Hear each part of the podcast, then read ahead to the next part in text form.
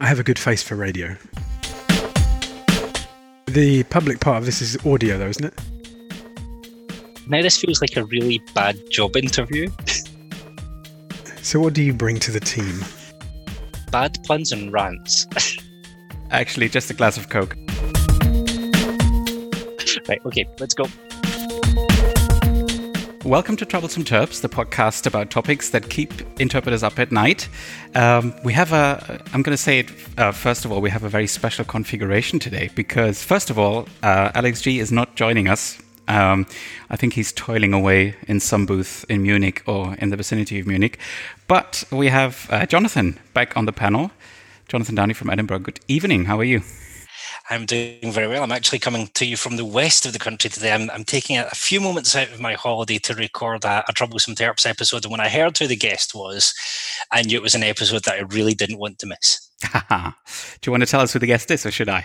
You can do that. Yes, we have uh, a very special guest. Andy Gillies is with us tonight. Welcome to the show, Andy. How are you? Hi. Thanks for inviting me. I'm very well. Yeah, we've been looking forward to this for a while, to be to be perfectly honest. And uh, although we had a few sort of logistical problems tonight, we have managed to find a room and we have an internet connection going and the recording is going. So everything should be fine. Um, and the topic that we had in mind for t- uh, tonight is actually training, teaching in interpreting. And uh, that's obviously why we thought that you would be a good person to talk to, because you're probably one of the one of the persons best known or always sort of connected to training and, and teaching in, in the profession and certainly within um, A I C. But um, maybe we start sort of chronologically and you tell us a little bit about your background and how you got into uh, interpreting, Andy. I think you didn't you didn't go straight into interpreting, but languages nonetheless. No, largely by accident. Um, I mean, I... I I, I did a, a very traditional um, monolingual sort of entry into languages. I did A-levels in French and German, and I'd done a bit of Latin and a bit of Spanish. And then I studied French and German. Um, but I actually started off, uh, my first paid work was as an English teacher, English as a foreign language, which I did in um, uh, in Poland and Germany and London um for a couple of years. And actually the interpreting or the studying interpreting was completely by chance. My German girlfriend at the time uh-huh. wanted to go and spend a year in the U K. Yeah. And so I wanted to go back to the U K with her. And then it was a question of what could I do in the U K? So it was either continue to teach English as a foreign language, for example, in Brighton, where there are endless language schools, Um, study for something like an M A or a diploma in English, teaching English as a foreign language, mm-hmm. or do something else. And um, one of the very few other things I was qualified to do was translation and interpreting diploma at uh, Bath University. So um, uh, I, I went for that uh, instead, knowing, I mean, precious little about interpreting or translation at the time. But I mean, it's it's interesting that you got into. I mean, this this was before sort of the, the dark age of foreign language learning in the U K, because that's something that is often decried these days. You know, is that the U K is not very good when it comes to teaching their children foreign languages. I don't think the U K was ever very good, even before the dark ages. I mean, yeah. Even when I started, which was a long time. I mean, it was the mid nineties. Uh, the English booth, even then, had an advantage in that you could get into. The, You could get work in the European institutions in the English booth with just two passive languages. So I started with French and German. And that was already exceptional in that if you wanted to start in the German booth or the French booth, you were more likely to have to have three passive languages. Not always, but even then there was an advantage, if you like, inverted commas, to being an English native speaker with foreign languages because there weren't so many of us. Yeah. And you you just knew that your talent was really in foreign languages, or your your keen interest was in foreign languages, or yeah, I mean, um, I think at, at sixteen in the U K you have to take big decisions about what you study because you only do three A levels, and for me the options were maths, physics, and chemistry, or French, German, and something else. And, uh, it's an easy decision, at least for me. I, I was I, I was uh, I was perceptive enough to realise that one path led towards lots of work, lots yeah. of study, and that another path led to um, going on holiday and calling it study trip. Yeah. uh, and, and that's what I did. And, and it, it turned out, it turned out very well. I mean, I don't think I was ever perceptive enough to realize, in inverted commas, that this was a talent or this was where I should go or it's my vocation. Yeah. But I knew I liked living abroad. And that's I think fair enough. Probably after my first year in Germany, it became clear that I was slightly better at speaking German than most people might be, and that perhaps I should either go back and do something in Germany, benefiting from the fact that I was a native English speaker, yeah. or try and use the German elsewhere. But I, I mean, I didn't have career plans, and, and I think I was very lucky to to fall into this interpreting course. Yeah, um, but just very quick, lucky to pass. At the just end real of quick it. Before we get there, uh, I just wanted to know where the Polish uh, where the Polish came from, actually. Well, in in the period that I was an English teacher, um, I'd always had a, a soft spot for Eastern Europe. Yeah. And um, I was looking for jobs and places to teach, and uh, Budapest fell through, and Prague I didn't fancy, and I, I ended up in Krakow in Poland. Oh, in, which is a nice uh, place to end up in. nineteen ninety-three, nineteen ninety-four Yeah. Had a great time. Mm-hmm. Um, learned very little Polish. But I wasn't there to learn Polish. I was there to teach English and learn how to teach English, because right, I was right. an inexperienced language teacher.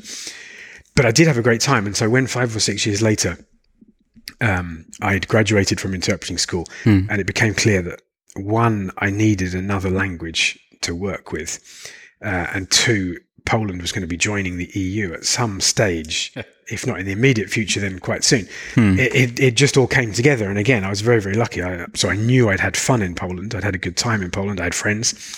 Um, it was much more logical for me to go to Poland and learn Polish than it might have been to, say, go to the Netherlands to learn Dutch or Spain to learn Spanish, which would be the linguistically logical things to do if you have French and German as a starting point. Yeah. But for me, it was like, well, Poland is, I, I'm, I'm going to enjoy being there, and then I should also be able to learn the language. Yeah. It's amazing, though, because I'm surprised that now there, there seems to be two groups of interpreters. There seems to be some interpreters who kind of fell into it by accident and made decisions on the basis of, you know, what made sense at the time. And there's this other group of kind of deeply planned out careers and deeply thought out careers. How did you find it when you started moving from, okay, interpreting is the sensible thing to do, to actually suddenly being on the market and, and getting work? Um, did, did you... What were your feelings when you moved from this is the logical thing to do to, oh, look, there's work in this? Um, well, it was weird because I didn't really, I mean, I, Bath University and, and everybody's mindset was very much geared towards working for the European institutions. Mm. There was never, there was never really any um, question of trying to do anything else. If you had French, German, Spanish, or Italian, then you were aiming for Brussels, and if you had Russian, Spanish, and or French, uh, you were aiming for Geneva and the U N. I mean, in hindsight, that that was a terribly narrow way of looking at things. Um, so when I started, I I started working for the European Parliament, and I only worked for the European Parliament. Um, and my first concern for the first few years was very similar to my concern when I started teaching English. That was being uh, painfully aware of my status as a novice and desperately trying to get better before anybody found out. Yeah. So kind of like the imposter syndrome, maybe. Yeah. Which I um, think is fairly common, yeah. Yeah, yeah. My argument was that it's not an imposter syndrome. Yeah. It's true. Um, okay. No, I mean, I, I think inter- it is. A lot of interpreters feel like that. Absolutely. Uh, because I think that it is, because there is no... Uh, objective judge of quality. Mm. Uh, no one's come up with a, yeah. a simple box ticking exercise that says, okay, that's good, that's not good. Right. And also because by definition, translation and interpretation can't be perfect. Uh, and so it doesn't matter where you are uh, in your career. There's always something to worry about if you're prone to worrying about it. Yeah. Um, so... And I think as well, there seems to be an organisational culture. I was recently came across a book by Viola Duflou about the kind of how interpreters inculcate culture and become professionals. And I, and I think it was in the Parliament. And it must be difficult going straight into that. You know, you probably knew the the official facts and figures and background from your training, but that's very different to getting there and suddenly having to learn, you know, who's good to work with, who isn't, how to make nice with scheduling, and, and all of the things that you learn as you become part of a, of a culture. Well, I mean, I don't want to get into the the shortcomings of my particular training course in any great detail, but suffice it to say, I didn't know very much about anything when I left. Um, but it, one of the peculiarities of the time was that the, the European Parliament used to send its beginners to Luxembourg to, to work in Luxembourg, and um, not actually to work for the Parliament, but to work for the European Commission, because by some weird historical interinstitutional agreement, the European Parliament recruited interpreters for the meetings of the Commission that took place in Luxembourg. And I think, again, I mean, another example of how very fortunate I've been in my career so far, touch wood. Um, the, the meetings in Luxembourg were limited to a number of specific domains. Mm. So there's a lot of statistics. Statistics, right. There was a lot of public health. Yep. And there were a lot of union meetings. Mm-hmm. And there were a few other areas. But basically it meant that for, for a number of years, two or three, four years, um, I only worked on a, a limited range of meetings, which meant that I got quite good at those and knew what was going on. Mm. Um, and there was a lot of repetition. I mean, repetition is, is very important in um, in getting better at interpreting. And so then when uh, I went out into a slightly broader world of the Parliament proper, and all sorts of subjects were being discussed in all sorts of different meetings, and working at the Commission in Brussels, which is the same, uh, it was less of a shock. Uh, mm. And I had time to, to catch up on some of the knowledge that wasn't imparted in my training course. Yeah, but I mean, just just going back to this imposter syndrome real quickly, I, I think that it's really difficult, especially in the beginning, for someone who's just passed the accreditation test, because I mean, the the sheer fact that you have passed the test means that you're qualified to work there. But then you sit there with colleagues who have been in the booth at the institutions for maybe thirty years, and you think, oh my, how do I even deserve to be, you know, in the same space? And but you know, you you bring different things to the proverbial table, I think. Yeah, I mean, I remember when I I, I took um, my Polish accreditation test, I'd already been working for five or six years, and uh, I did it. And the, the same year, I also had to do an accreditation test for the Commission for French and German, because at the time, the institutions had split uh, accreditation tests. And when I did the French and German one for the Commission, um, I just remember thinking, oh my God, this is so straightforward compared to a normal day at the office. Um, yeah. Whereas whereas a few years before, it had been absolutely the, the best I could possibly hope to do of a day. Right. Um, but, but no, I mean, the, the accreditation tests are, are a good system, but you, you look at them very differently. I mean, from for, for a number of years, you aspire to them. And then when you look back at them, you think, I wish most of the days this week had been as well structured as that speech.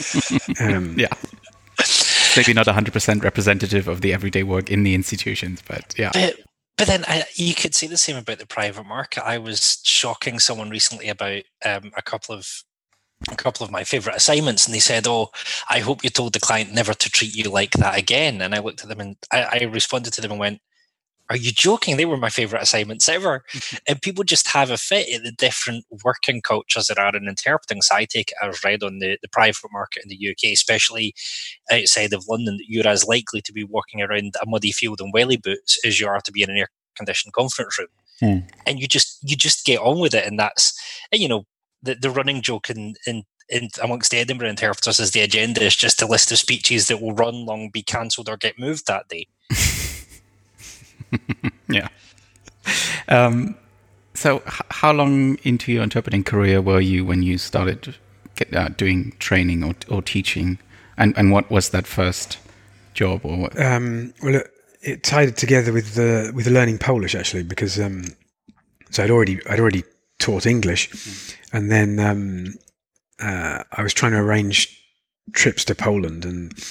To, to learn Polish, and the European Parliament were incredibly helpful and generous. I mean, they they used their contacts to find me places to uh, to learn and to teach, and they paid a grant for nine or ten months of the time that I spent in Poland. Oh, and that involves teaching, and, doesn't it? Well, it depends. I mean, the first, the very first time I went uh, to Poland for the Parliament, I went for a month. It was a very simple quid pro quo arrangement. Uh, I taught twelve hours a week, and I got twelve hours of Polish lessons a week.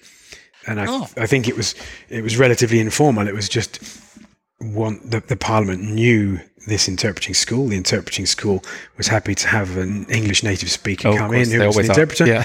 And it, there was never anything on paper. It was mm. just, look, we'll get this teacher to come in and give him one-to-one Polish lessons if he does consent classes for our um, students. So that was the very first uh, time I got into teaching.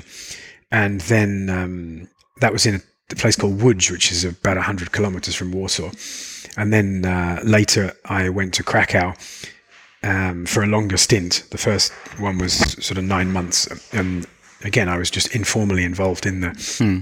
interpreting uh, course there, giving speeches, giving a few classes and practicing, la- later practicing, because initially I wasn't good enough to uh, Polish to join in the practicing. But the second year I was yeah. there, it was right. I, we were just as equals, if you like, and I was doing consecs with um, the graduates and with the students. Mm-hmm. So yeah, it was a natural and not particularly well-planned uh, progression, but it worked out very well. Yeah, but I mean, at least at least you had a certain sort of pedagog- pedagogical toolkit, having been a language teacher before, which may not necessarily be the case for every interpreter who gets sent to some university in this quid pro quo arrangement.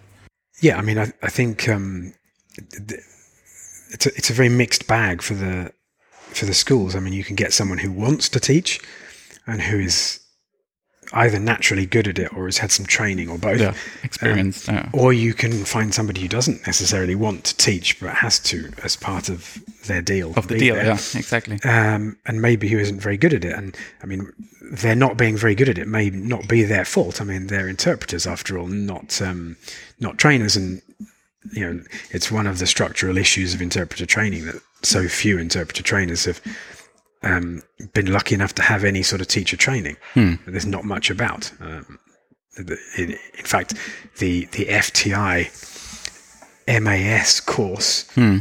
uh, so the F T I in Geneva, in Geneva, yeah, uh, is is the only sort of recognised qualification for interpreter trainers. That's uh, sort of two year M A that they do partly online and partly in Geneva. Yeah. It's still unique in the world, and um, uh, um, fabulous thing that it's there. I assume it's quite but, popular then. Um, One would I think hope they're so. always they're always full. Yeah, um, it's not cheap. I mean, there's also increasingly, as people do PhDs in interpreting, most good PhD universities will offer. Uh, in fact, will require PhD students to do general kind of lecturer training courses. Um, the good thing is that's general good pedagogy that you're learning. On the other hand, it's not specific pedagogy to interpreting. And that's where you need courses like the one in Geneva, because I think there are some specific things about teaching interpreting that are quite different to, I don't know, standing up and teaching English literature or standing up and teaching French grammar. I don't know, how, where would you, what would you feel about that, Andy? Are there big differences between language teaching and interpreting teaching that means that interpreter trainers need their own specific training? Or would any kind of pedagogical background be enough to make someone a good interpreter trainer? Um, well, I think it helps if you have any sort of pedagogical training, because the, the, the fundamental similarity between all types of teaching is that you're teaching people, mm. and therefore any sort of pedagogical approach that relates to motivation mm. is going to apply across any subject, whether you're teaching table tennis, swimming, interpreting, or nuclear physics. Yep. If you can motivate the individual to the subject matter, they're going to learn better. And and there are techniques that um, that you can use. And so if you learn them as a physicist mm. and then later apply them when you're training interpreters, that's that's a good thing. That's transferable mm. skills, yeah. yeah. Yeah, I mean, I think the, the problem with interpreting is that no one's really worked out what all the bits are, how they fit together, and how you ah. train any of the bits. So there's still no sort of established sort of a consensus on, on what interpreting teaching should look like? Well, it, it's it's it's weird. I, I mean, the if you ask students anywhere around the world, or trainers, what they were doing in class, mm. um, or you listen in, sit in on a class, people are, are very often saying pretty much the same thing. Mm-hmm. So it's about the message. You've got to analyze it. You've got to break it down into into big chunks and little chunks. Um, it's not the words that count. It's it's what's being said. Th- there are some you, you know you, that you've got to anticipate that it's not about uh, time lag necessarily, yeah. and that time yeah. lag is not a constant thing, that it's going to vary depending on the speech, depending on what you know. The interpreter trainers tend to have um, unconsciously the same things in mind when they're teaching. They just it's it's how you deliver those lessons. Mm. I mean, it's quite difficult to to um, do anything different to the basic. Here's a speech, interpret the speech. Mm. I will listen to you interpret the speech. And then, and then we will th- talk about... And, it, and my, my problem, if you like, is the... My problem, an area that I'm fascinated by and I think needs an awful lot of attention is feedback. Mm-hmm. So oh. I- if you say to somebody, okay, you um, you just said uh, the World War World War Two ended in nineteen forty-two. Um, it, it's easy enough to work out or to say that that's a mistake, but how do you, why was there the mistake and how do you make the interpreter better yes. the next time given that mistake? So for example, saying it was nineteen forty-five, not nineteen forty-two is not very helpful. Um, how do you recreate the thought processes so that the interpreter comes to nineteen forty-five? Hmm. And you can do that. I mean, in English, in English teaching, they were called, um, Uh, um, concept questions. You know, you could ask, so, so, you know, you would tell me about the Second World War, and you just, oh yeah, well, it was nineteen thirty-nine to nineteen forty-five. Oh, it was, so it was forty-five, was it? What did you say in the booth? Well, I said forty-five, didn't I? And then you just established that it was oh. a slip of the tongue, yeah. not a mistake. Oh, interesting. Yeah. And, and you, I mean, you elicit the correct answer. And of course, if, if the student doesn't know, and the student says, well, no, I, I know, The, the speaker made a mistake because the Second World War ended in nineteen forty-two. So I corrected him and said nineteen forty-two. Yeah. And then you have two interesting lessons, one one history yes, and then one professional behaviour. Yeah. Um, should we be correcting the speaker? Mm-hmm. And how certain do you have to be that you're right and they're wrong, given that they're an expert and you're not, oh, yeah. before you start correcting the speaker? So it's the thing with feedback is not so much to give a long list of mistakes or just to say something was wrong or to give the correction. Mm. But what's f- sort of fascinating about feedback is how do you um, use that analysis after the interpreting to make the interpreter better? That's that's what's so difficult. Yeah. Um, I've, I really like the, the idea of eliciting, but yeah, Jonathan, you were going to say something. Yeah, I was going to say this reminds me of the debate. Um, I know there's a book recently come out from Robin Setton and Andrew Dawrant. Um, and it was what I found more fascinating than the book coming out itself. They've brought out a book, uh, a student's practice guide, I believe, and also a book for trainers. But it was um, Kelly and Sieber's review of those books, pointing out how there seems to be two approaches to interpreting training. One is just get people in the booth as quickly as you can and get them interpreting mm. and pick it up from there. And then there's another approach, which I've seen growing in popularity, which is the idea that we can break interpreting down into different skills. And you were just talking about that there, about the analysis. It's not about the word said, it's about the meaning. And this idea that if you find a mistake, you can somehow locate the source of that mistake and then train the technique so that that source doesn't come back. I'd love to know what your take was on this, Andy, whether you're the kind of, the more people interpret, the better they're going to get, so just get them in the booth, or whether you as a trainer would think, okay, well, that seems to be, from the questions I've elicited, that seems to be just an issue on, you know, um, attention sharing, right? Let's work on helping them work on their attention more. I mean, my um, my background as an English teacher made it makes it very clear to me that you have to isolate the skills and practice them in isolation. But it was interesting. Um, so I've always said, yes, let's break up the skills and, and, and practice them in, in isolation, demonstrate them in isolation, try and teach them in isolation. But of course, you can't perfectly isolate them. You you you end up focusing on them. And I've always called, so if you say, we're going to try some interpreting, But what we're really focusing on is a summary of each paragraph, let's say. And that you could call an analysis exercise, where you're not really interpreting, but you want just to summarize each paragraph of the speech as it goes along. And I would call that an isolation exercise, where you isolate the analysis. And I went to um, uh, a, v- a very interesting training of trainers event organized by A I C in Rome, at which Robin Setton was the, the trainer. And he was giving us um, a two-day course on giving feedback. And I had the same discussion with him about isolation, or just throwing, putting people in the booth and doing it all in one go. Mm. And he was very much um, on the side of putting them in the booth and doing it all in one go. Except that he then start, he, he was then saying, yes, but of course we focus on this at this stage in the course, and then we focus on this at the next stage in the course. And actually, both of us were were saying more or less the same thing, only I was calling it isolation and blurring the fact that it was happening at the same time as some interpreting, and he was calling it interpreting and blurring the fact that there was some isolation going on. Yeah.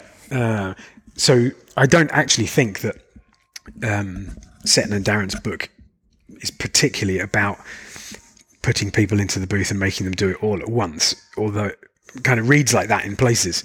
Um, I mean, I have to take the, if we're, if we're talking about that book, I have to take the opportunity just to say that it's an absolute marvel. Um, the, the fact that they've written it, I mean, it's, it's mm. you know, it's huge. When I saw the title, when I first saw the title, A Complete Course in Conference Interpreting, I was like, wow, that is one ambitious title. Really? And, uh, yeah. That was brave. And then I, and then yeah. I read it and I was like, my God, it actually, it might just live up to that title. I mean, it's, uh, yeah. it's, it's a huge book in every sense of the word. Mm. Um, And a wonderful resource. I mean, I love the fact that the, in your books, and I'm also aware of the work from a, a guy in Slovakia called Martin Djovčoš, who's been working with his wife as a speech therapist on literally pure isolation exercises. So they worked a lot on the idea of verbal fluency and how um, a lot of interpreters, especially early in their career, struggle with this word on the tip of the tongue thing. They just can't find it. And they found out that there is... there are neurological issues around that that you can help people solve. Um, and that seems to be going a step further from, you know, we're going to interpret, but I just want you to concentrate on, into, no, actually, let's see if we can find exercises that literally just pull on one skill. And I think, was it in your book where it's like, you know, let's look at summarizing things without interpreting them, and let's just look at a skill that we can do with an exercise. That seems to be going a step further.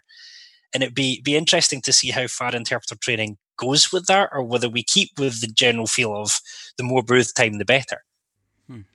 I mean, I, yeah, I mean, I, I'm a, I've always been a big fan of text. I suppose that is a, a more uh, pure form of isolation. You, you look at a text and try and analyze it. Then obviously you don't have the time pressures of in, interpreting at the same time.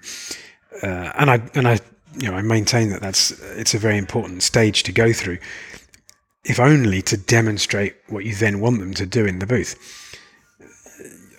I mean, I don't think saying just more booth time is better. I think that's probably too simplistic. You do need a lot of booth time, but you have to, you don't have a lot of class time.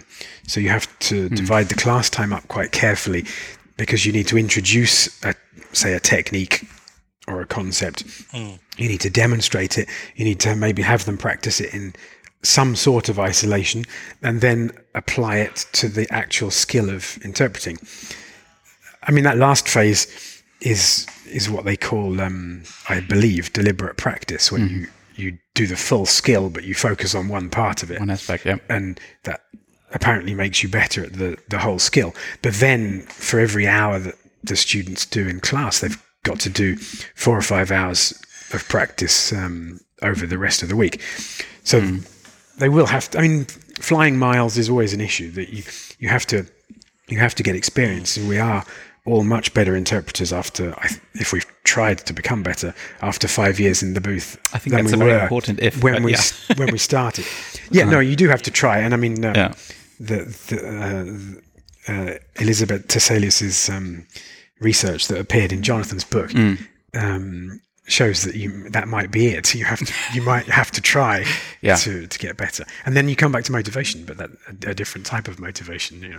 Yeah, but we can talk about motivation maybe maybe later. But I'm, I'm wondering if there's it's, maybe it's a blind question, but is is there sort of an ideal interpreting trainer? Because I mean, you want different things, I think, out of an interpreting trainer. They should be a practitioner ideally, so they should know what they're talking about, but they should also have, I guess, The, the pedagogical tools to be able to sort of explain um, to, to to it's difficult to put in words, but but to explain what they do in the booth, uh, why they do it, um, and and sort of not not just tell war stories in class, but you know make sure that students can really make use of that for their own practice.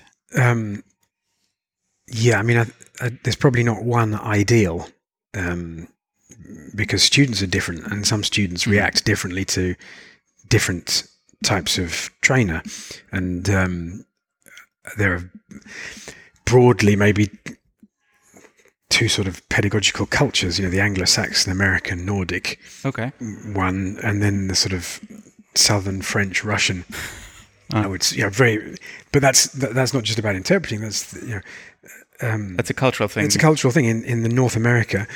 Students are, are encouraged, given positive, constructive feedback. Mm-hmm. Um, what some people might call molly, mollycoddled. You know, in, they're, they're not word, yeah. they're not beaten with sticks yeah. as they were one hundred fifty years ago. Uh, whereas in in France, from the youngest age, and I have two kids in French school, the only thing that's highlighted are the mistakes, yeah. um, which is a completely different mindset. It uh, is, yeah. And that. You you can see some of that in interpreting classes. Um, so the idea, but an ideal trainer, no, yeah, no, an, an ideal trainer would be someone who who wants to be there, mm. who is interested in the literature. Um, mm. Yes, who's a practicing interpreter, somebody who's who's willing to demonstrate. I mean, there are a lot of structural problems with um, interpreter training. Uh, one of them, yep. one of them is that it's very badly paid compared to actually interpreting. And that means that people will prefer interpreting financially, even if they don't already in- prefer interpreting professionally. Mm. And it also means that it's very difficult for an interpreting school to encourage their teachers to put, say, a day into attending a training course for teachers, because that day is worth X hundred euro on the market, and the school is not going to pay them for that day, and even if it did, it would be a third of what they they could earn interpreting. So it's quite difficult to either ask people to attend training courses as trainers, or to force. You can't force them.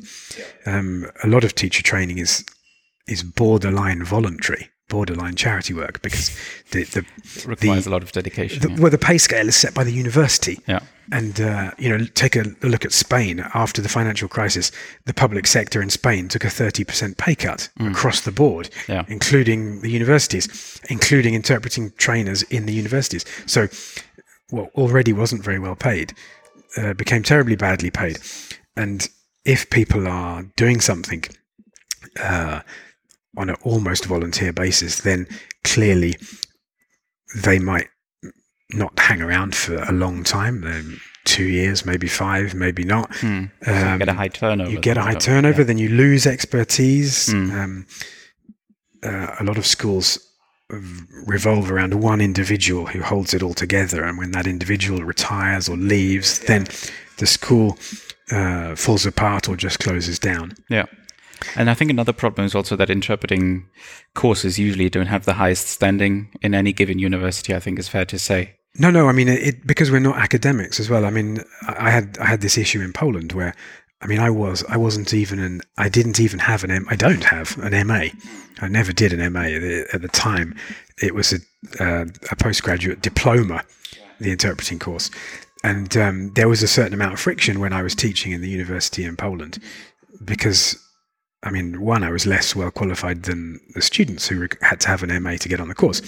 But oh, obviously, yeah. the other, everyone else teaching was a PhD. Yeah. And um, so t- some some people didn't uh, didn't like that idea. So yeah, in- interpreting is often uh, the outsider in the academic world. Yeah, absolutely. And then when you do have, you have pressure from the other side. So I'm speaking as someone who, who desperately wants to mix research, teaching and practice. And the push from the universities, apart from a couple that I know well and I highly respect, a lot of the uni- uh, sorry, a lot of the research funders will want to claim one hundred percent of your time. Now, for me, if you're wanting to research and teach interpreting, that should never happen, because if you're teaching and researching one hundred percent of the time and you're not actually interpreting anymore, the likelihood is within a few years you're going to go squirrely. And I've I've mm. seen that um, I've seen that at academic conference, where not so much with interpreting, where people tend to push back, but I have seen academics where it's clear that they started off as practitioners, they got into research, they, they're teaching people to do a profession that they're no longer doing, and mm. so their thinking is so behind reality that it's actually sad. And you know fine well that if they were allowed to go out like a day a week to go and practice, things would change overnight. Mm. But research funders, especially in some universities, but not all, but some universities are very much like, you're a, if you're a teacher, you're a teacher.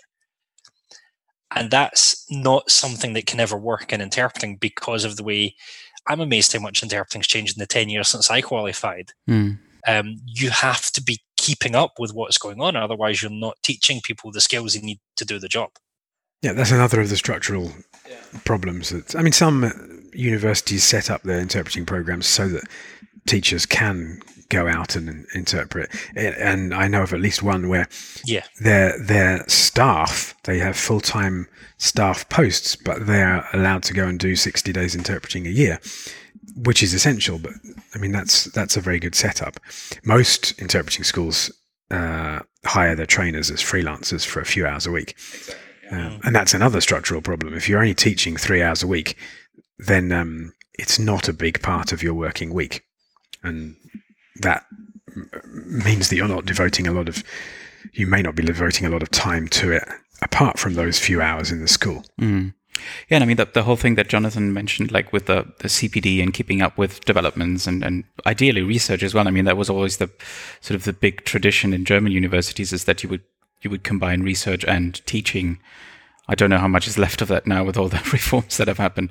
Um, but yeah, that's definitely an issue if, if you if you just get hired as a as a as a freelancer. I mean, I have a, I, I, I used to read the research. Um, I don't read quite so much of it now, but uh, th- there's a definite need for um, somebody to show the usefulness of mm. research in the classroom. There's there's mm. this gap between what's all what's been written and what's been studied in in the and what you can read in the academic journals, and then yeah. what that means for um, classroom teaching. Because at the moment, the two don't really join up. The teachers haven't read the research, and those of us who have, or some of us who have, like me, aren't quite sure what use it is anyway. Um, I mean, that's quite harsh. I mean, I don't mean it quite. No, there, but I think it's a, accurate. There's a gap between yeah. the two. It's, it's a fair, it, it's a fair comment, and it's something that we dis, we discussed on the research episode of the podcast as well. Is that what got me writing the first book? And we want to plug your book, not my book. But what got me writing the first we'll book get to that. was was was my annoyance at coming across actually research from sign language interpreting and community interpreting, which I could see applied equally well in conference interpreting, and I was beginning to apply and see a difference, but most professionals would never come across for various reasons. And if they did come across it, the language was so different to the language they use every day, it made no sense to them anyway. Mm. Um, and, and it is this this need for joining up um, teaching, research, practice, and also in a sense, and I know I might be alone in this, but joining up what we've learned across all forms of interpreting, because we have so much in common that the that isn't seen, because we're used to thinking, I'm a conference interpreter, I do conference interpreting. Yeah. Um, to be able to to set interpreters of all stripes in a room together and learn from each other, I think actually deals with some of the issues quicker than we imagine. I think they have a more ecumenical approach to it in the States, um, mm. with uh, something like Interpret America, which is a, you know, huge annual conference that brings together interpreters from all different types of interpreting, and they get together and exchange and talk to each other. And in Europe, conference interpreting has kept itself to itself uh, a lot. there's more overlap now, but I think that's this historical. It seems to me as well that there's that. more sort of cross-pollination. Yeah, that's true. But there was one thing I wanted to ask you about. Is there actually uh, research on interpreting teaching? So are people looking into all these things that you mentioned, you know, what, what, what teachers say in the classroom, do in the classroom? Does it actually work and does it bring the best results, or could things maybe be done differently? Um, not that I've come across. I mean, the the pedagogical ideas I learned as a, as a language teacher were just passed down to me by my trainers, and I never read any research or proof. Like, like a craft, like a yeah. yeah I, I mean, I never, down, yeah. I, I never got to whether I assumed that there was a scientific background to it, but what yeah. what they taught us worked, and so we carried on doing it. Um, in uh, that's not necessarily a bad thing. I'm just curious as to you know whether in was... interpreting. I think the thing is that you, you we still don't know how to judge quality in any sort of objective fashion. And if you can't judge Will quality, we ever? Yeah, that's the... if you can't judge quality, then how can you judge the standard of the teaching yeah. that gets to some sort of quality assessment at the end? Right. Um, I mean, there's also the fact that different people get it. Your students sort of start being able to interpret at different stages. That's what you said earlier. Yeah, different students um, sort of need different... S- some people input. might take four or five years. Uh, some somebody might get it in nine months. Mm. Um, so at what stage you try and assess the success of the teaching methods mm. will give you different results as well. So I don't I don't know of any research into teaching methods in interpreter training. There, and, there is a dedicated journal called the Interpreter and Translator Trainer. Um, from my knowledge, there's been more research in sign language interpreter training than conference interpreter training, although I could be wrong. Mm. Um, but most of the teaching literature that I've come across has actually been dominated by translation.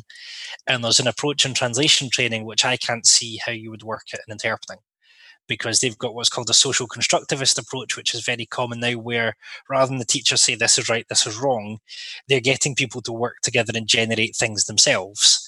And a lot of kind of, you know, peer thinking and uh, giving people real jobs to work on and things. And some of that only works in something like translation, where you can sit and discuss a solution hmm. while you're solving the problem.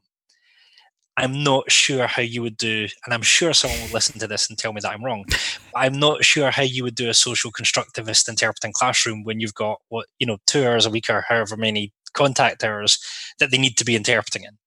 Um, it, it doesn't seem achievable. I don't know if I would call it social constructivism, but you, that doesn't sound like a, a, it's a million miles away from the sort of TEFL idea of eliciting the... the solution or discovery learning. Yes. Mm. I mean, yes, you can't do it simultaneously, but you can, for example, sit three people down and say, okay, listen to the first five minutes of this speech and work out amongst yourselves, without interpreting, what the difficulties of this speaker are. And they might listen to five minutes and say, okay, so he doesn't finish any sentences. Yeah. Um, he's using brackets as as though you had to have at least one set in every sentence. Um, and then, okay, so you've established that. Now, how are you going to deal with it when you go into the booth? And they might, mm. hopefully you've you've taught them the odd thing. Over, and they might say, okay, mm. so the strategy for dealing with brackets and parentheses and unfinished sentences is probably to chop things up into shorter sentences. Um, the famous salami, which is a or units of meaning, a, a tech, a tech, or units of meaning, whatever. You it's want it's to a tech. Well, they're slightly different, I think.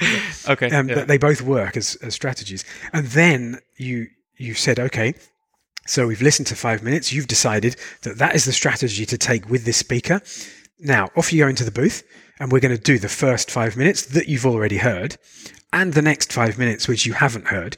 See if you can apply the strategy that you just said. So that sounds a little bit like your social constructivism applied to to interpreting.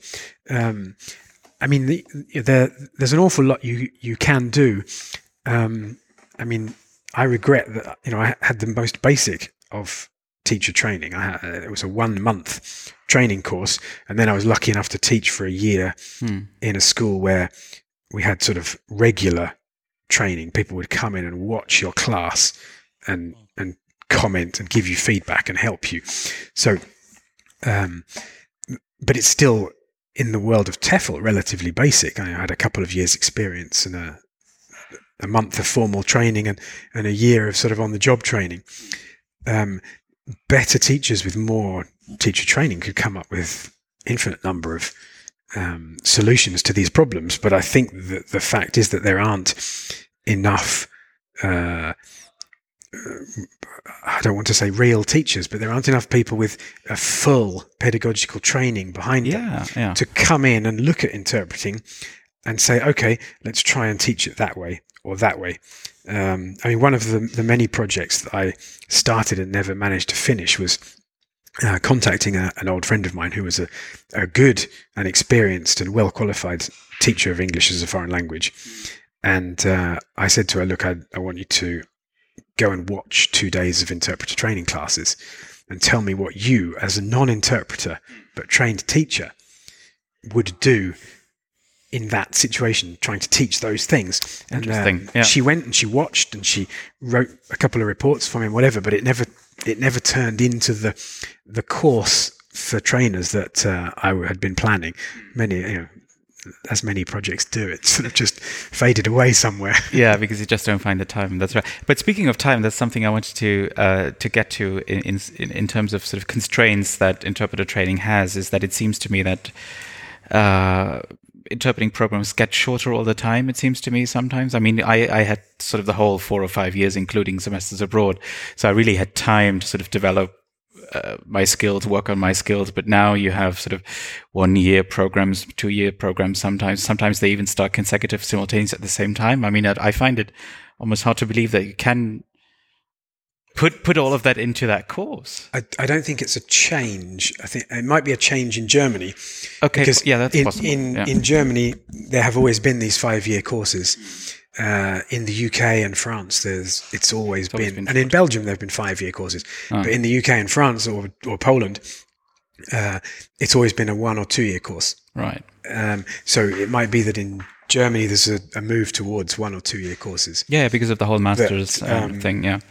That that's not been a change okay. in the U K or France. Mm. But to, to get to the second part of your question, yeah, I mean, a year is very is very short, um, and um, uh, a year is the absolute minimum. For example, that I E C recommends for uh, an interpreter training uh, course. Yeah. As to starting consecutive simultaneous at the same time, I mean, Jonathan might well um, be twitching to say something, but but that's never that's you know, it's never been proven yeah. that you have to teach consecutive first and simultaneous second, and uh that it's just we've always done it that it's, way it's right? always yeah. been done that way but yeah. um you, I mean you may well have come across uh Silvia Kalina mm, of course yeah. over the years.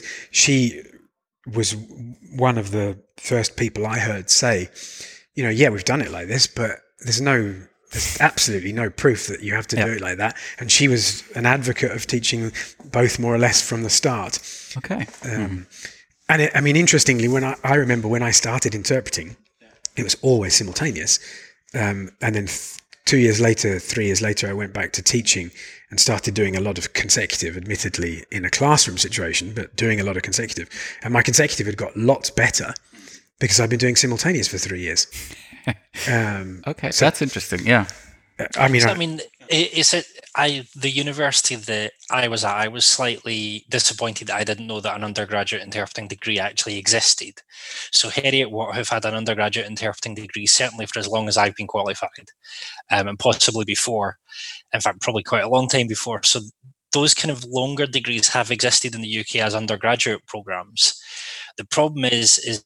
that you certainly in Scotland undergraduate programs are pressured to emphasize transferable skills because there's the understanding that not a high proportion of graduates will actually become interpreters. So my my master's degree was in translation and conference interpreting. Heriot-Watt, now the last I checked, have a pure conference interpreting master's. But again, there was a market reality going on at the time, and arguably still now, that outside of London, no one in the U K can get by financially just being a conference interpreter unless they're on like a parliament list or a, an international organisation list. Hmm. On the private market, everyone's interpreter. And, and so it makes sense actually that you're learning translation and interpreting at the same time. We, I believe we started, I think we may have started simultaneous before consec, because I remember doing simultaneous very early in the programme and going, what is this? Because I got my feet wet in interpreting, doing short consecutive in front of two hundred young people in Brighton and then in, in Dunkirk. Um, but yeah, there's this, every time someone tells me about, you know, what my training didn't say, I used to agree with them, and now I turn around and say, well, okay, how long was your training? It was yeah, a year. Exactly. Yeah. Okay. So we can't expect it, sadly, and I know a few university people would probably agree with me quietly on this, you can't expect to go from you're good at two languages to you're a fully fledged professional interpreter ready to go in nine months or a year. Mm. There, there, there's just too many skills to, for that to be realistic. And so where I was actually thinking of going next, and this is something that I've noticed you doing more of, Andy, was the gap between graduation and working is quite steep in interpreting. And I've I've noticed that you're bringing books out, and there seem to be there seems to be more understanding of the need to bridge that gap and do C P kind of post graduation C P D. I, yeah, I mean, I think a lot of people have, have realised that. I mean, um, yeah, I've I've done a lot of work for the European Parliament over the years, and and I've attended a lot of um, the European Commission's universities conferences for for the universities that teach interpreter training. And you, over the years, regularly heard the, the fairly steady figure of thirty to thirty-five percent as a pass rate for the accreditation test. Mm. And if you Jonathan think was asking about that in a recent if, episode, yeah. Yes, I heard that. I, uh. I did some homework and listened, okay, to, thank you so much. Of, and listened to a couple of episodes. Um, and uh, yes, um, the so if you consider that you can't take an accreditation test unless you have a recognised postgraduate M A in conference interpreting. I mean, they won't even let you in the, the building without that as a starter. And then you think that the pass rate is only thirty-five percent. And and this has been something that the institutions have been trying to solve um, for for at least the last fifteen years. So they've had um, schemes where they try and offer some extra teaching at the end of the postgraduate course. They've had schemes where they offer some extra teaching just after someone narrowly fails the accreditation test, yes, to try and get them ready for a second accreditation test. Um, they've they've tried all sorts of schemes, but the the figure has remained stubbornly at thirty-five percent for for a very long time. I mean, I I haven't been involved in that for four or five years now, and I don't know where it is now. But certainly from, um, say, two thousand five to two thousand fifteen, I think thirty-five percent was a pretty standard number that never changed. And I think this is something, again, this is a topic that's common across all of interpreting. I was recently involved in a, a project with some people from sign language interpreting.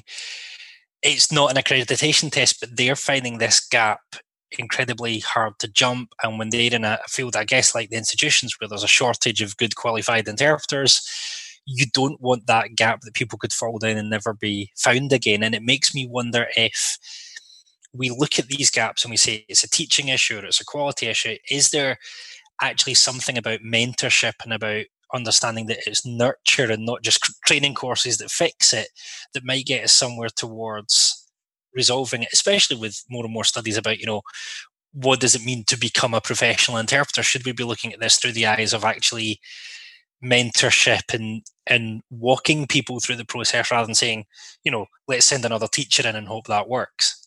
I think, I mean, one thing that no one can teach is is experience. You can anticipate experience, but the fact is that when you have heard a thousand speeches, you start intuitively to recognize patterns and come up with solutions. Um, and so, I mean, really, if, if somebody graduates and they're motivated enough, they should probably just spend at least the first summer, if not the first year, um, dummy boothing or interpreting any of the thousands of conferences that are available online now.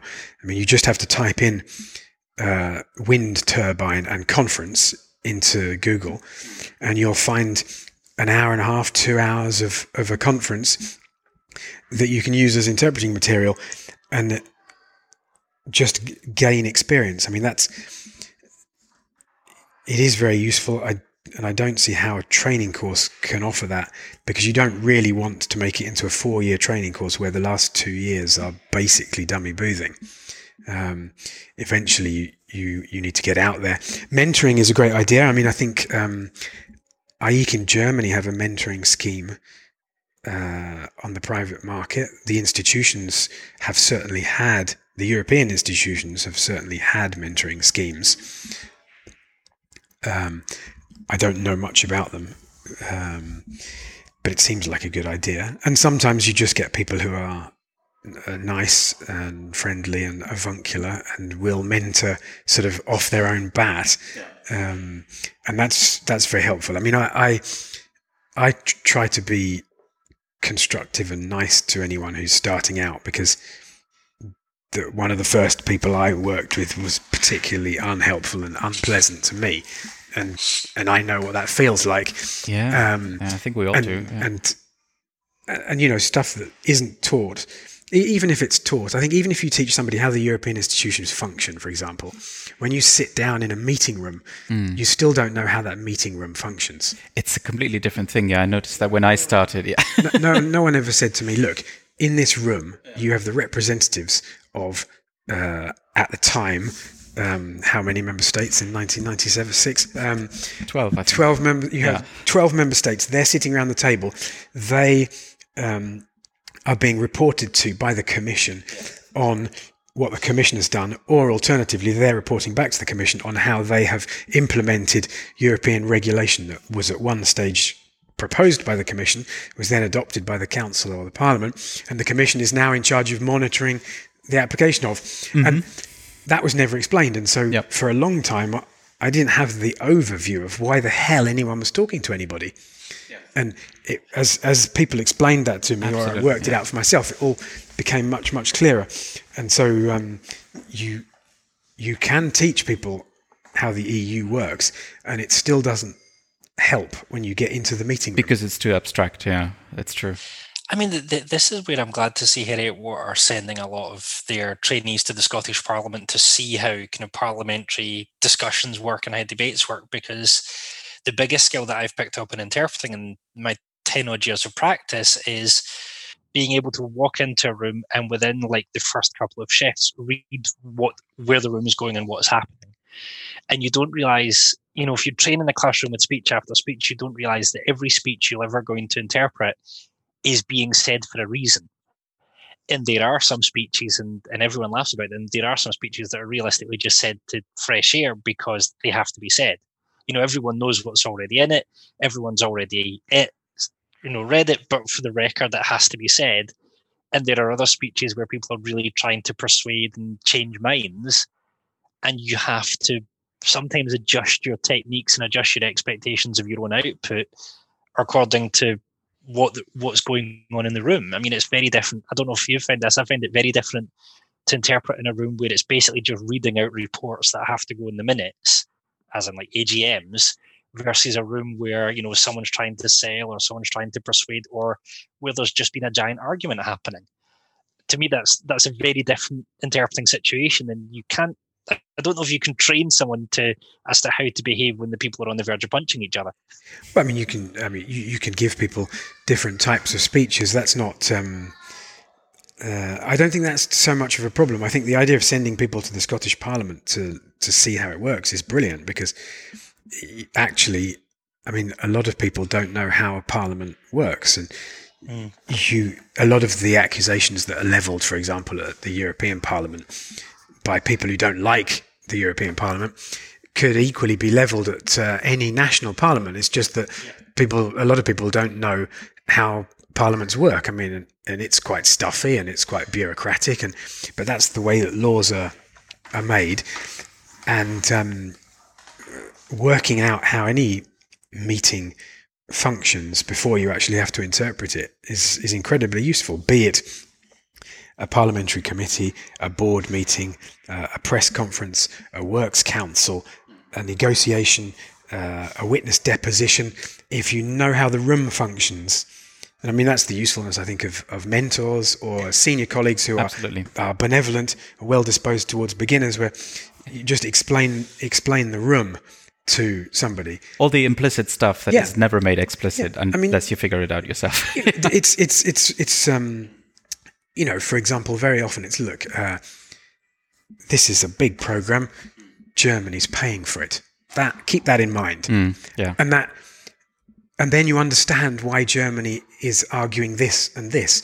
Absolutely, because yeah. the money for this is coming from Germany specifically, or yeah. or might, from the net payers, or might, whatever. Yeah, yeah, no, but I mean, exactly. you know, it, it's um, it might be that the the main manufacturing site for something is in Italy. Mm, yeah. If you don't know that, yes. then you don't know why the Italians are are chipping in all the time yeah. because you you associate Italian industry with one thing, but actually they're very big on the core of this uh, discussion today, and the, the the the undertones come from knowing all the background, yeah. knowing how the, the room works. Yeah, I, I remember in a, a fisheries policy meeting, only suddenly realizing why a couple of the fishermen were being so passionate about this patch of sea that I'd never heard of before. Um, when one of them said, "My dad fished there, and my dad's dad fished there, and his dad fished there." And suddenly all of the argument and the debate and the passion, which to me was just over, you know, a patch of sea that looks like any other patch of sea, suddenly it makes sense. And suddenly the, you know, big chunks of the meeting to come make a lot of sense when you understand that, you know, this is personal to these people. And actually it's not just a nondescript patch of sea. And being able to keep in mind that people actually care about this stuff. Actually, I don't know. Uh, to me, that makes better interpreting when you realise someone cares about this. Well, I mean, the, I think background is is hugely important, and it's something that I've got in. I've got into trying to teach um, in the last few years, uh, teaching preparation. So, a method for uh, finding out as much as you possibly can about speakers before they say anything. And I mean, th- the internet and Google and YouTube make that relatively easy, and you can you can find out an awful lot if you know what to look for, and if you know that sort of stuff That's in advance thing, yeah. rather than just, you know, the, the difference between knowing that the man in front of you is a passionate Scottish fisherman whose family have been in fishing for the last one hundred fifty years and whose livelihood is fishing and who only owns one boat, and that's that's what he does to feed his six kids, and not knowing that before he opens his mouth yeah, and having to work it out whilst he's talking, it's a completely different ballgame. And, yeah. um, and this is one of the things that experience gives you. You you know more about who's in the room and what they stand for and what the German delegation might say and what the French delegation will probably say. And so the the student, inter- the graduate interpreter coming onto the market is disadvantaged twice by their lack of experience. You know, they they don't have all this background information before the person starts speaking, um, which we have that helps us make sense of it all. Jonathan, you wanted to get to to a topic that's close to your heart. Well, well one thing that Andy and I share in common, um, and I forgot to mention that Andy did review my first book for I E C, and I'm very grateful for that review and all the helpful, positive feedback. But one thing that I'm really fascinated about, Andy, is, is the books that you've been writing about interpreting. And you said your latest one is the consecutive, the new, is it a new edition of consecutive interpreting, or is it a new book entirely? Um, the, the the book I published in two thousand five was called Note Taking for Consecutive. Yeah. And that was republished in uh, two thousand fourteen or two thousand sixteen, I can't remember, um, as a second edition with a with a few major changes, but basically uh, just an update. And then this year, uh, I published a book called Consecutive Interpreting, so the whole of consecutive rather than just the note-taking. And so it includes uh, things like presentation skills, analysis, preparation, uh, reformulation. Uh, it, it's basically based on a, a course that I taught for um, a while and, and teach again now uh, in in Paris, which was a sort of consecutive the whole thing in in a in a fourteen week course, and that's become a, a book. So if you like, the this book, the consecutive book, should have come first, and the note taking should have come second yeah. as an as a more detailed examination of the note-taking chapter of the consecutive book. But it, uh, it was the other way around.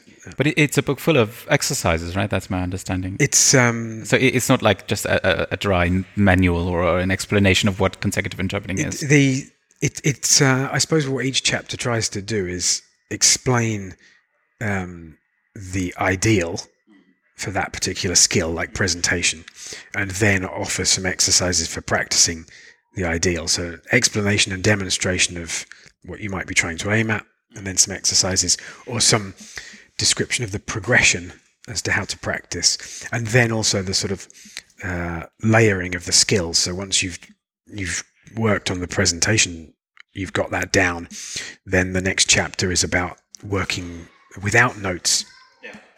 And of course, when you start trying to do uh, consecutive interpreting without notes, you're thinking a lot about what you can remember and what you can't. And so your presentation goes to pot.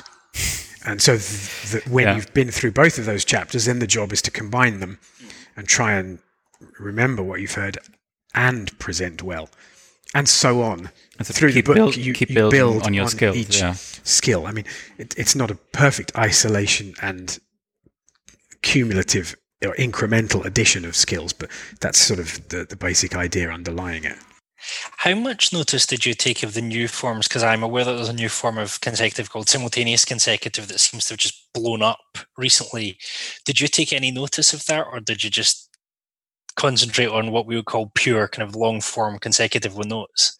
Well, there, there's a chap, there's a short chapter in the book about um, uh, technology-assisted consecutive, I think I call it. I mean, this actually has quite a this has quite a long history, but um, in Europe, it's never really caught on. I mean, uh, it, it the first um, first mention of it is is a, a staffer from the Italian booth in the Commission called Michele Ferrari, I think, who famously, in inverted commas, famous in our tiny world of interpreting, famously did a consecutive speech of uh, Neil Kinnock, then yes, commissioner. At a, at a press conference. And yeah. he's a very wordy and very articulate politician. Indeed. And, um, our colleague, uh, Michele Ferrari, was a bit worried about getting all of the, the, the nuance and the poetry of Kinnock's um, presentation in long consecutive. And so he recorded it on um, a voice recorder, dictaphone as they were called at the time, and then did a simultaneous back from the recording, um, and possibly his notes. I don't actually know uh, whether he used notes yeah, as I'm well at sure. the time. Yeah. Anyway, that, maybe just a few. Yeah. He, he wrote an interesting article about it. It was discussed at the Odd Conference, and then um, nothing much really happened with it. I mean, he came back to it a few years later and added notes. Um, a couple of people published articles in the States in two thousand four and two thousand five about using um, uh, recordings for consecutive. Then in two thousand nine. Um, I think a company called LiveScribe invented a smart pen, and um, a colleague called Mark Orlando from Melbourne started using that for training, and then that picked up again in the States a bit more than in Europe for actual consecutive rather than just training. So it's it's been around for more than well nearly twenty years. Um, But it's never really taken off. And I, I mean, I th- my feeling is that we don't do much consecutive, and therefore to learn that to learn to use the smart pen properly, or even note taking on an iPad, but to learn this extra skill and then not to use it often enough to have it ingrained and natural simply puts us off. And we stick with the old note taking, which we still have to shake the rust off uh, when we do consecutive. But I, I mean... It's, so the, the technological consecutive has, has been around for, for actually for quite a long time, but doesn't seem to have become commonly used in the States, uh, commonly used in Europe.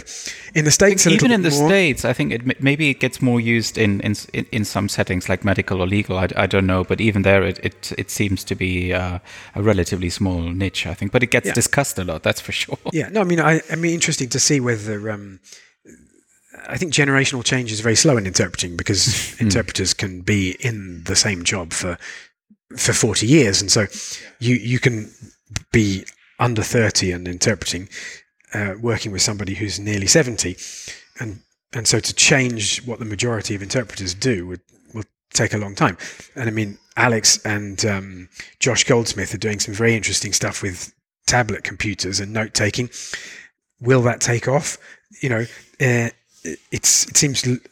I mean, even using a tablet to take notes while you're doing simultaneous in the booth seems perfectly feasible mm. uh, and logical, and yet not a lot of people are doing it yet. Sure. Uh, so, yeah, it, to come back to the original question, I mentioned the technologically assisted consecutive in the book. I, I don't give it a lot of space. Um, I, I don't think it would be taught particularly differently. I think it's a very interesting teaching tool.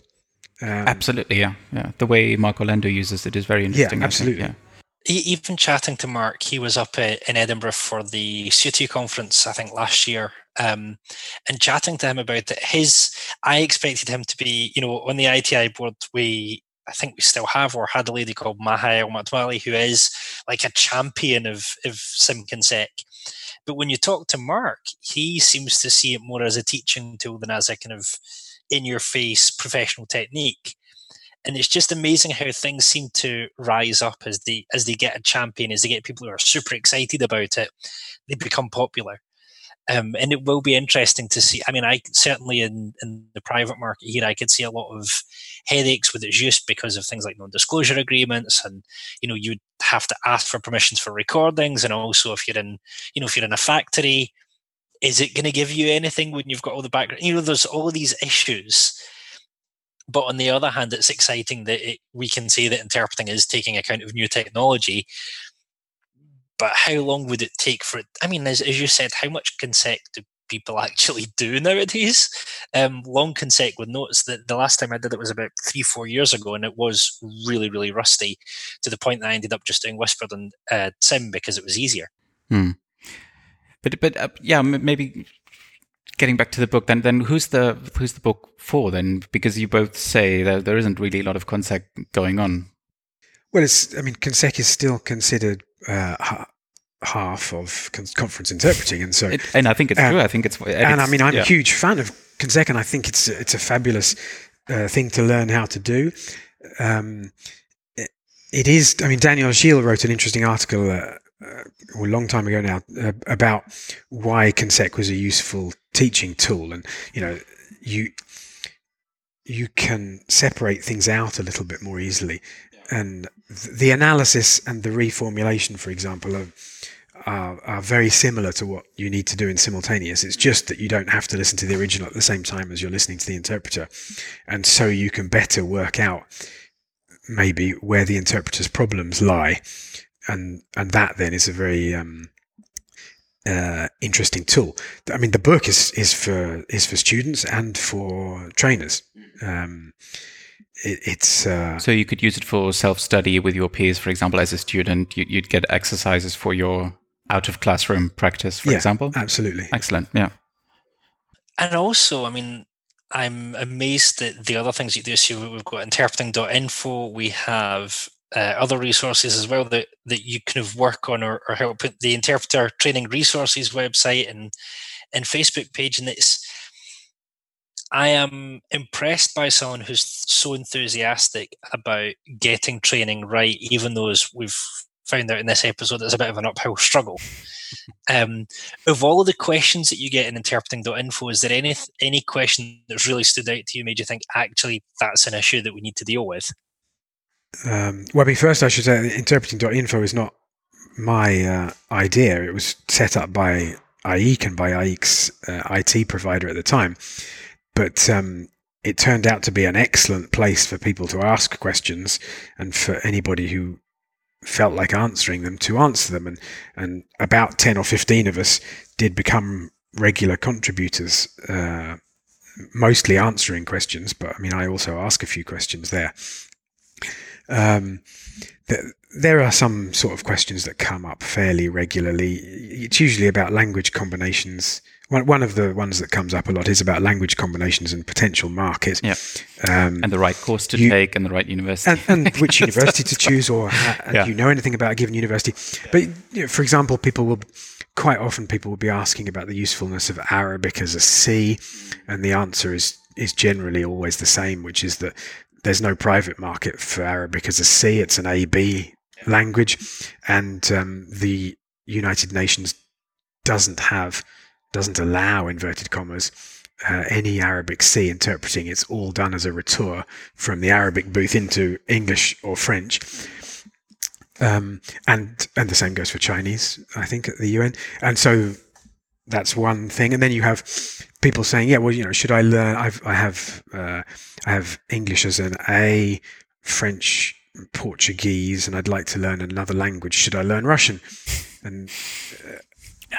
you and you say, well, you know, it depends what you want to do. But, yeah. you know, Russian, again, is more of a, an A B language on the private market. And it's quite and an investment as a C language. It, yeah. It's a big investment. And also it doesn't fit very well with, say, Portuguese or German, because you have E U languages and you have U N languages. And, you know, the perfect U N combination for uh, an English booth is Spanish, French and Russian. Um, and if you had Portuguese, it would be inverted commas wasted. I mean, I think they have meetings with Portuguese at the U N. But so there's a lot of language combination questions. There's a lot of um, uh, professional domicile questions. Where should I live? And uh, as you said, there's a lot of questions about where, what school uh, one should go and study at. Um, it's it's uh, it, it's a very good um, it's a very good forum actually.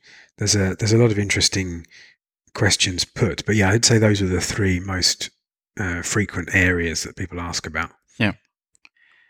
Is there any new book in the pipeline for you, or any any, any book that you would potentially write at some point in the future about training? Or well, uh, um, there's nothing about simultaneous. After the last book, I, after the after the practice book came out, I said um, that was it. I was done. I'd written everything I knew, and I promised I wouldn't write another book. And, and uh, a colleague.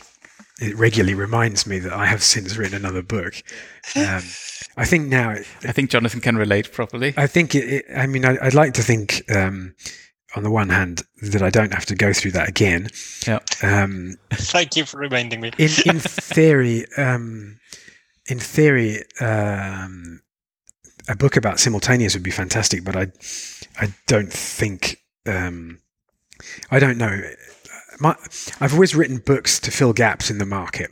Mm. So the, the very first thing I did was just a little collection of exercises, because I was teaching in Poland and I didn't have any exercises to use in class. And so the university uh, press helped me publish this first little book. And then I wanted to teach Roseanne's uh, La Prise de Note. Yeah. And I realized that my classic. Students didn't have French. Yeah. And so I translated it into English, and it was published by the university press again. So it was a gap in the market. And I don't think that there's a gap in the market for a, me to do a simultaneous book now, because Setton and Dawrant's book is um, is pretty brilliant. Um, and I'm not interested in competing. I, I've always just tried to... I mean, even the consecutive book, uh, it, it's still the only book that's only about consecutive and about the whole of consecutive. There are now quite a few books about note-taking, but there were never very many. I mean, when I wrote the book about note-taking, Rozan was out of print. Rozan was out of print, and there weren't many books about note-taking. Since there have been, and there have been a few. Well, um, much is like, but that's like two big tomes. But it's not really, yeah, it's not really for public consumption. No. It's a PhD. No. Um, yeah. And the consecutive book was... was to fill a gap in the market. There's a bit, there's a, there's an overlap obviously now with the, the Setton and Dawrant book, which came out at about the t- same time as I was writing and, and finishing off the consecutive book.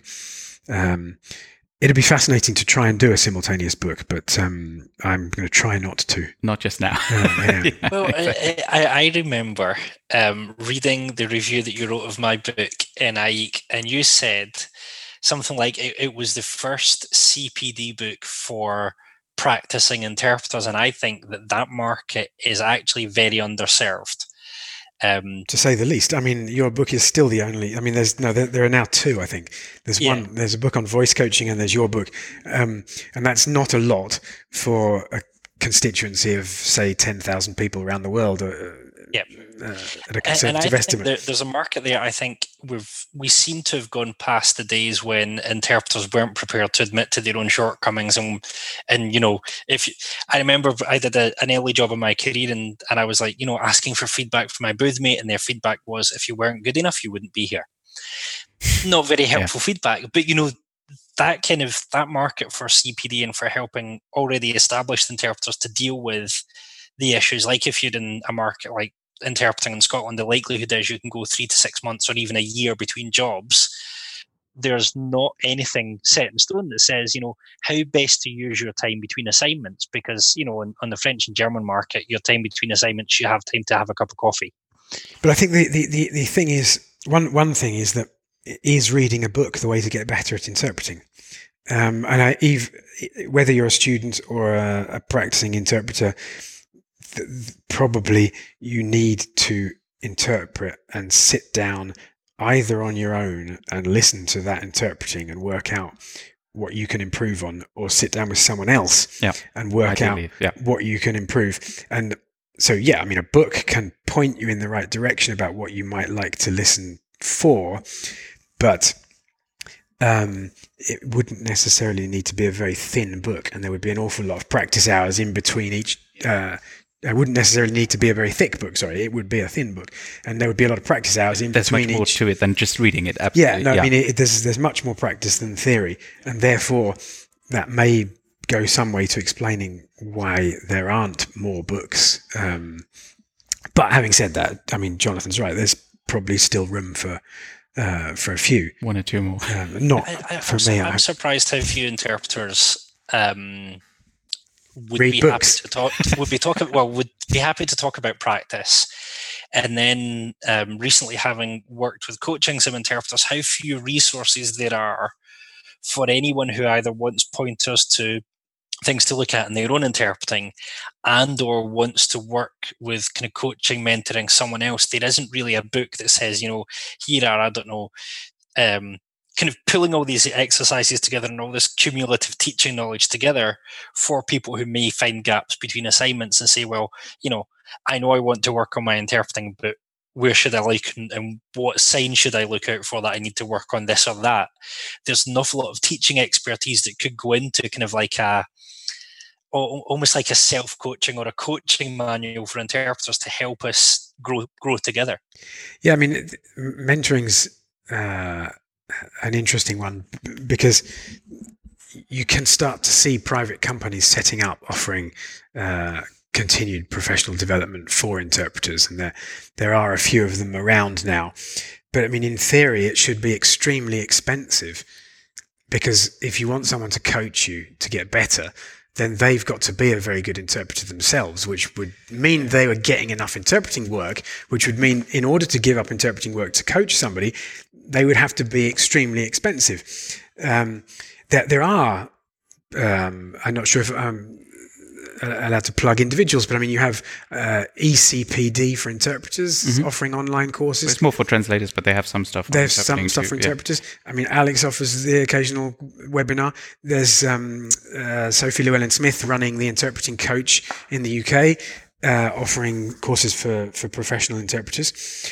I think the, the you know the, the money is is uh, maybe going to hamper that market from developing particularly, because people will still earn more money interpreting. It, so yeah, why that's teach? The issue. I, I think what's more interesting is um, the, uh, the the practice communities that are now being set up by the young younger generation of interpreters. And I mean, and interpreting is a beautiful job where you remain young until at least the age of forty. Yeah. So anyone under forty at is least young. anyone under forty is young.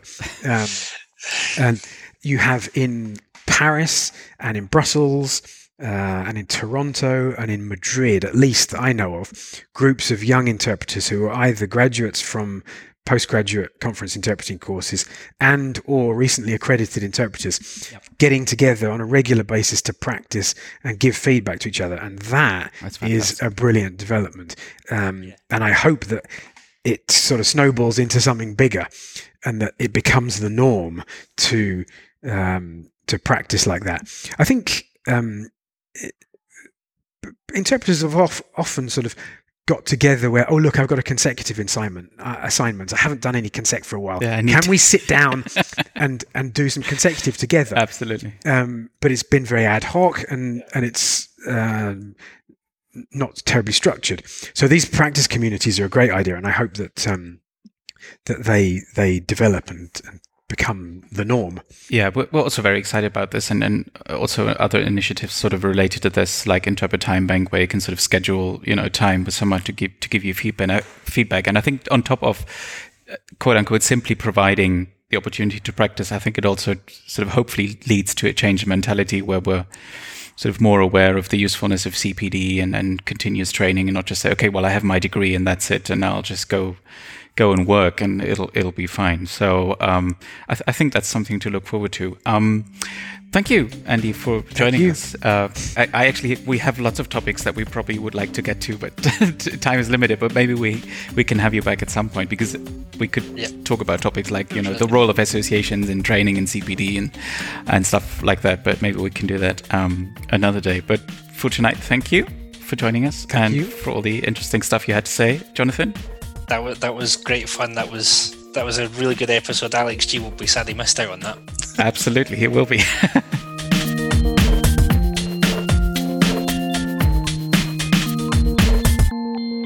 I'm going to have to do some book shopping now.